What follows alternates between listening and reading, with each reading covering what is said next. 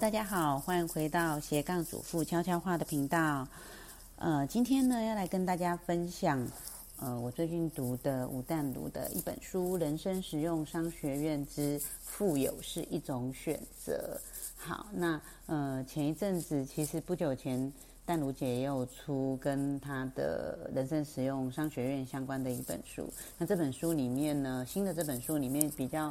呃，着重在一些理财、资产配置，然后还有创业的一些思维，这样。那我今天想跟大家分享的是书里面第八十页有一段，什么是好命人生哦？好命人生呢，就是把自己当资产的人生思考。好，那呃，其实呢，一直以来都是在鼓励家庭主妇的成长。那呃，我常常提到斜杠哦，那。很多家庭主妇她就会有兴趣的，然后私讯我说：“哎，那我也想要知道有什么斜杠啊，然后我现在带小孩啊，那我可以赚什么样的钱？”好，那呃这边就要跟大家分享，就是这本书里面提到的几个呃方式哦，然后但他不是讲说哦你要怎么斜杠的一个方式，应该说是思维上你必须要有的一个概念，就是呃我先把它的大项几点跟大家说哈，第一点就是强化你的强项。淡化落项，然后第二点呢是别当感情关系的耗材，第三呢就是找到自己的独特性。好，那这一点呢跟这三点啦，这三点跟我要跟大家谈的这个斜杠主妇的呃斜杠有什么关系呢？应该是说呢，每次有妈妈们在问我说：“哎，那我可以做什么斜杠的时候，我都会问他们说：，哎，那你有没有什么特别热情的事、特别专长的事，或是你有什么样的背景可以来当一个 base，然后当做我们斜杠发想的起点？那很多妈妈就会跟我讲说：，哎，好像没有哎，我就是呃已经结婚，然后带小孩好几年了，我也没有什么特别的专长。”好像对什么都有一点兴趣，但也没有对哪一项有太大的兴趣。好，这是我很常听到一个观念，那其实也蛮正常的。如果说这个人他本身对某一个项目是他特别专长，或是特别热情，那大概如果他还会私讯给我，大概就是问我说这个专长怎么发挥。但如果说要问我说他能做些什么，大概就是因为他真的比较没有什么特殊的背景，或是他的专业背景已经离他。工作的时间已经很久了，他已经很多年没有接触这个背景了，可能专业知识跟这个趋势也没有跟得上，那他也不见得想要回到原来行列。好，那关于一个太太在家里带小孩哦，我自己有这样的经验，我曾经当过三年的全职妈妈，只是很意外的，就是后来因为经营粉钻的关系，然后。目前律师娘讲悄悄话的粉钻三十几万粉丝，那在这一条路上呢，将近快七年的时间，我因为这样得到几个身份，包括出了六六本书的作家，然后还有当过讲师，还有广播节目主持人，以及后来因为这样去做创业，所以这些路上其实我觉得很棒的一部分就是帮自己累积了一些资产。所以当我觉得困顿的时候，我都会从我原本的资产里面去盘点自己的资源，然后再想想看这个 base 可以让我再做一些什么样的事情。对，所以很多妈妈。会觉得困境，是因为她没有做一个累积的这样子的关系跟动作。对她只是做的事情，比如说她在带小孩，然后但是她可能没有阅读啊，然后没有学一个新的东西。那当然带小孩其实也不是没有累积，因为你带小孩你会有经验嘛，所以呢，诶，或许你可以去当保姆。但很多人其实是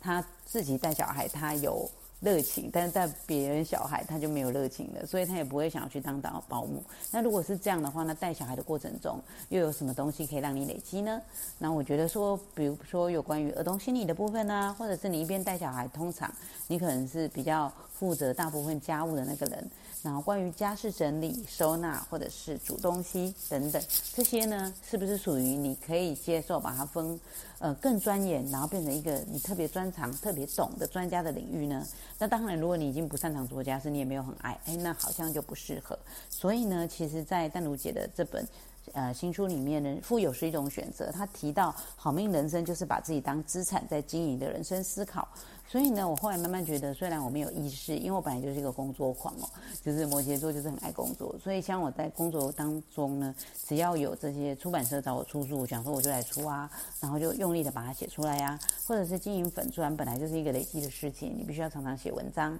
然后必须要常常呃，就是想想看，就是。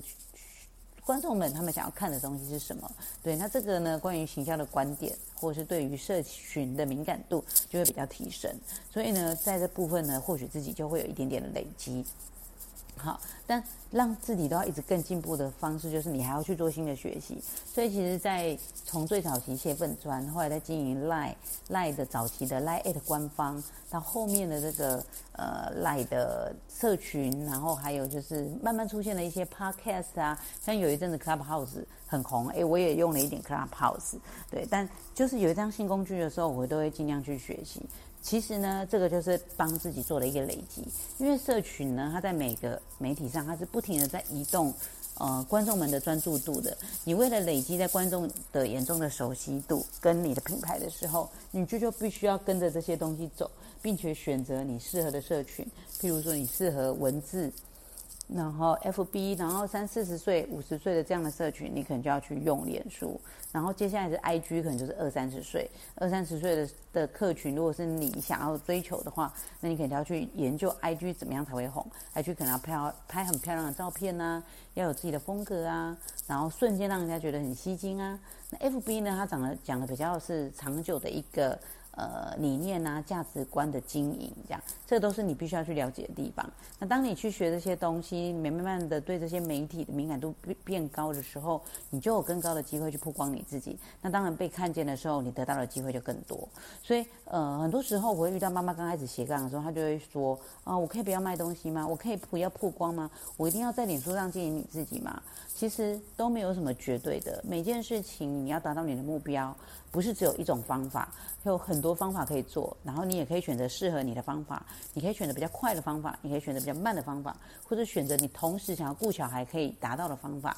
这些方法呢，你都要依自己的背景特质去做，然后去选择。然后就像以现在而言，呃，我可能因为过去经营的 base，我有一些资源可以使用，所以我不需要像以前那么辛苦的去。脚踏实地，也要脚踏实地啦，就是一步一步很很小的去累累积。有的事情我是比较有跳板的，那我就会选择比较有前进的方式，让自己去达到目标。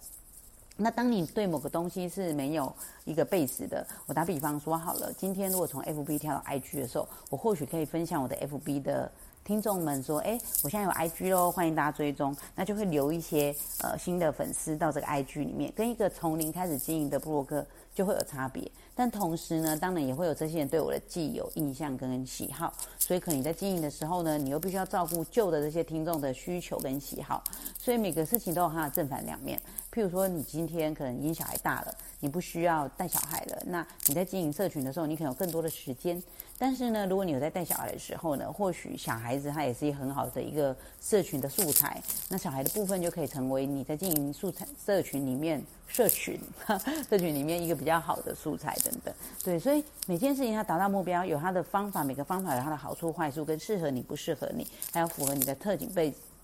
背景特特质背景等等。对，所以其实这些事情没有绝对。所以很多人问我说：“我一定要吗？”没有一定要，但是你可以。如果你不选这种方法，你可能可以选其他方法，但其他方法也会有它的困难度或它的缺点，那就要看你要选的方法，你想要选择，就是你要什么，你不要什么，你必须要选择清楚。你不能说我不要的，比如说我不想要曝光，但我又想要得到很好的曝光，那是很矛盾的。就是你想要把产品卖得很好，然后我又想要轻松，但我又不想要曝光，那真的或许有那种方法，那你可能就要一步一步慢慢去找。那对我自己而言，我不太会给自己设限，就是我到底想要的目标是什么？那我可能就必须要牺牲跟选择某些事情去达到我的目标。那你要在想说，那我要牺牲的跟，呃，我可以想要选择这些东西是什么？我可能觉得我可以牺牲的是时间，但我不能牺牲的是原则，类似这样。譬如说我自己在经营 FB 的时候，在写文章的时候，那我当然知道写某些议题的话可以讨好，然后某些人觉得很开心，然后拼命的按赞，那你的数据就会变好。但是呢，同时我会想到你的社会责任的问题。我写这样的文章博得很多赞，但你有没有达到你的社会责任？因为毕毕竟自媒体，它是一个呃很很就是高度属人性，然后去用一些价值观跟呃你想要的理念去博得大家好感的一个行业项目，对，所以如果你今天选择去讨好大家，然后说的是一些比较不负责任的话的话，那我觉得其实对你的听众，你没有办法带给他人生幸福，对，那他或许短暂的舒压是 OK 的，但是他人生长远是幸福的嘛？诶，我们就要想清楚，那到底你想要的社会责任是什么？还是你觉得我只要红就好了，然后有流量就好了？我觉得不是一定有对错，但是你的选择也会带来你的结果，然后。这个东西都是自己要为自己的人生的幸福负责，对，这个是我觉得可以跟大家分享的部分。所以关于这个书里面讲到，好不容易人生是把自己的把自己当做一个资产，我觉得这是很重要的事情哦。就是你一直做，譬如说，呃，打比方说，我今天去外面做手工好了，这个手工如果是它非常机械的一个项目，然后。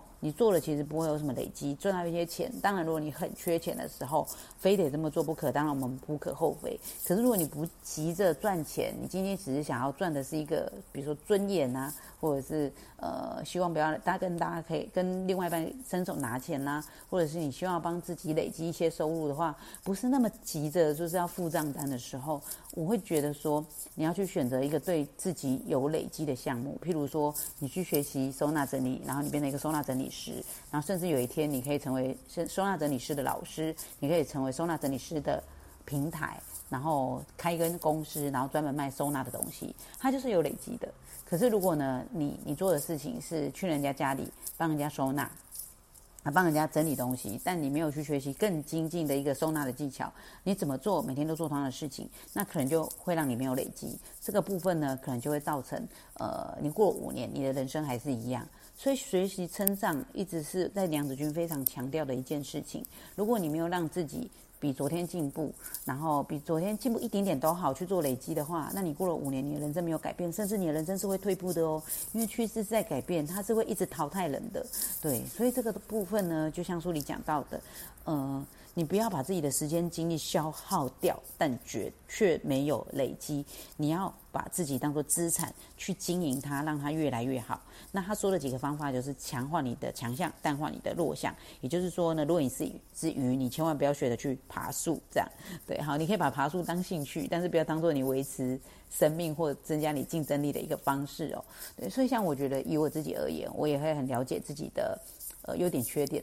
譬如说呢，我可能是一个比较呃行销或社群敏感度高的人，但是呢，我知道我的口条不好，所以我不会选择就是把口语当做一个我最强的竞争力。所以我后来就是呃，虽然早期因为写书的关系被邀请很多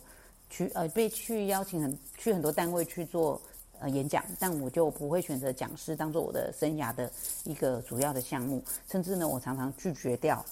演讲的邀约，通常会让我接接受演讲邀约的一个就是他是我的好朋友，他需要我帮忙什么讲？为什么这个邀请一定要我去这样？然后第二个就是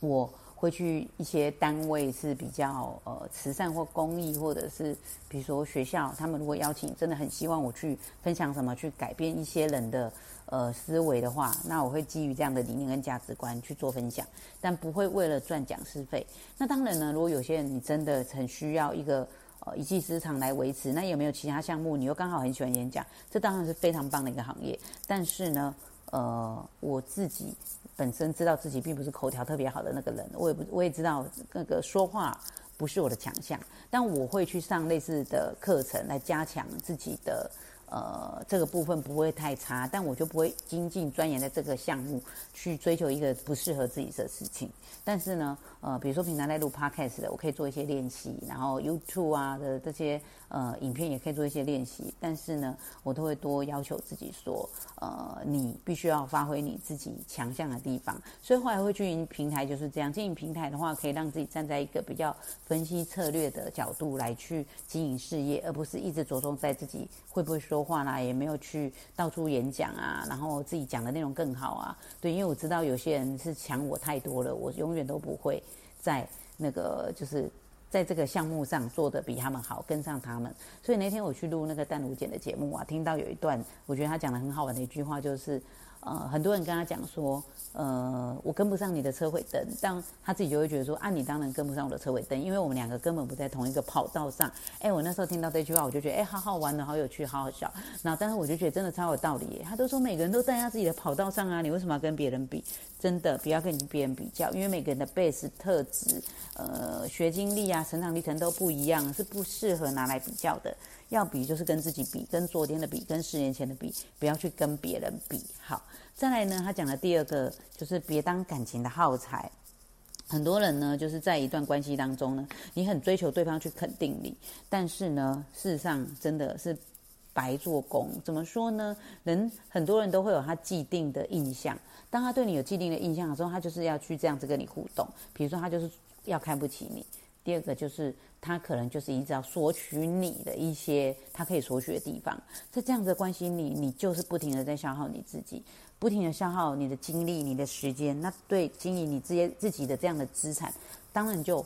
不是有帮助的。可是呢，如果你跟一些可以增加你自己累积的人在一起，比如说呃有正向力量的朋友，那或者是说诶大家都愿意前进，他会约你一起去上课，或是你们彼此的资源可以交换的朋友，我们不是在利益关系上去做交换，而是在彼此可以借力使力的方式上去给彼此在人生上。人生的路途上多一个助力，对这个部分的话，你不要觉得我一直对谁牺牲奉献，他就会感谢你。真的，那个在《丹如姐》这本书里面就说。在感情或亲情当中，如果你不断的被当耗材，你是不会感到幸福的。不管你再怎么爱一个人，都不要这段感情里面一直被消耗，不要一直牺牲奉献。这不管是对自己的，甚至是父母、兄弟姐妹、小孩都是一样的哦。不要蜡炬成灰泪始干哦。然后第三个累积资产的方式，就是要找到自己的独特点。好，那每个人呢都会希望说自己可以在你的生命中发挥你的生命价值，但是呢。呃，如果你今天做的一件事情是没有差异化的，譬如说，呃，我们开 Uber 好了。如果你纯粹就是只有开 Uber，然后但是每天都做同样的事情，你没有去增加你的累积。譬如说你在开 Uber 的过程中，我们是不是可以听听英文啊，让自己做累积？或者是说你今天跟客人的交谈当中，你有没有办法从客人的身上去得到一些新的知识跟观点？这个呢，都是。你如果在这个行业里面，比如说你做 Uber 司机的时候，你是不是可以从这个行业里面去得到累积，然后从里面去得到商机？对，这个呢也一样是可以累积。那关于找到自己的独特性，就是呃，如果你是一个很会聊天的人，那或许就可以在当 Uber 司机的时候呢，你去透过聊天去得到你想要的那些提升跟成长。然后还有呢，当你对外的时候，呃，你的独特性就是譬如说，呃。你在当网红的时候，你是很会拍照的，你还是你很会讲很好笑的笑话的，这个呢都是属于你的特性。特性像我自己在最近在追踪一个呃网红叫做荒姨，就是荒凉的荒呢，阿姨的姨，诶，他的影片也非常多人看哦。虽然他的追踪人数并不是说特别的高，但是他的观看数却非常的高，因为他的内容就让他觉得很好笑。那我觉得他也很活泼在经营他的节目。对，那这个。过程中，你就会发现，啊，这个人他就是对这个讲出来话很有兴趣，然后很自然，然后甚至呢，他讲的不好笑的时候，他会自嘲这样。对，他在荧幕当中的表现是很自然，他就很适合做这一行啊。不像我自己在讲笑话的时候，自己先笑，然后笑完大家觉得不好笑，所以这件事情其实就不太适合我。对，所以你要找到你的独特性。那呃，譬如说，哎，律师讲的独特性是什么呢？比较温暖吗？或者是比较亲切吗？对，那我是不是可以在法律的这个领域，呃，过去呢，就是可以写的比较。呃，大家看得懂，比较白话。然后，但是现在想要经营的这个斜杠，是不是也一样呢？就是可以让大家更容易懂。所以今天也要回到我们一开始跟大家提到的斜杠这件事，跟这个丹如姐这个新书里面写的累积自己资产。好，就跟大家分享斜杠这件事情最重要的就是累积自己这项资产，把自己过做得更好，过得更好，更成长。把你自己当做一个资产在累积，然后很重要就是他在这个书里面写到的三个项目哦：强化你的强项，弱淡化你的弱项，然后还有就是别当感情关系的耗材，以及找到自己的独特性。这个呢，我也觉得很适合跟大家提倡的，在呃斜杠这条路上大家可以注意的哦。谢谢大家今天的聆听，我是斜杠主妇，呃，也是过去的律师娘，这都是我的身份。但我希望呢，呃，在人生这条路上，我可以开创更多的可能性，也祝福大家可以找到自己人生的价值。过得呃生活幸福又有意义哦，谢谢大家，拜拜。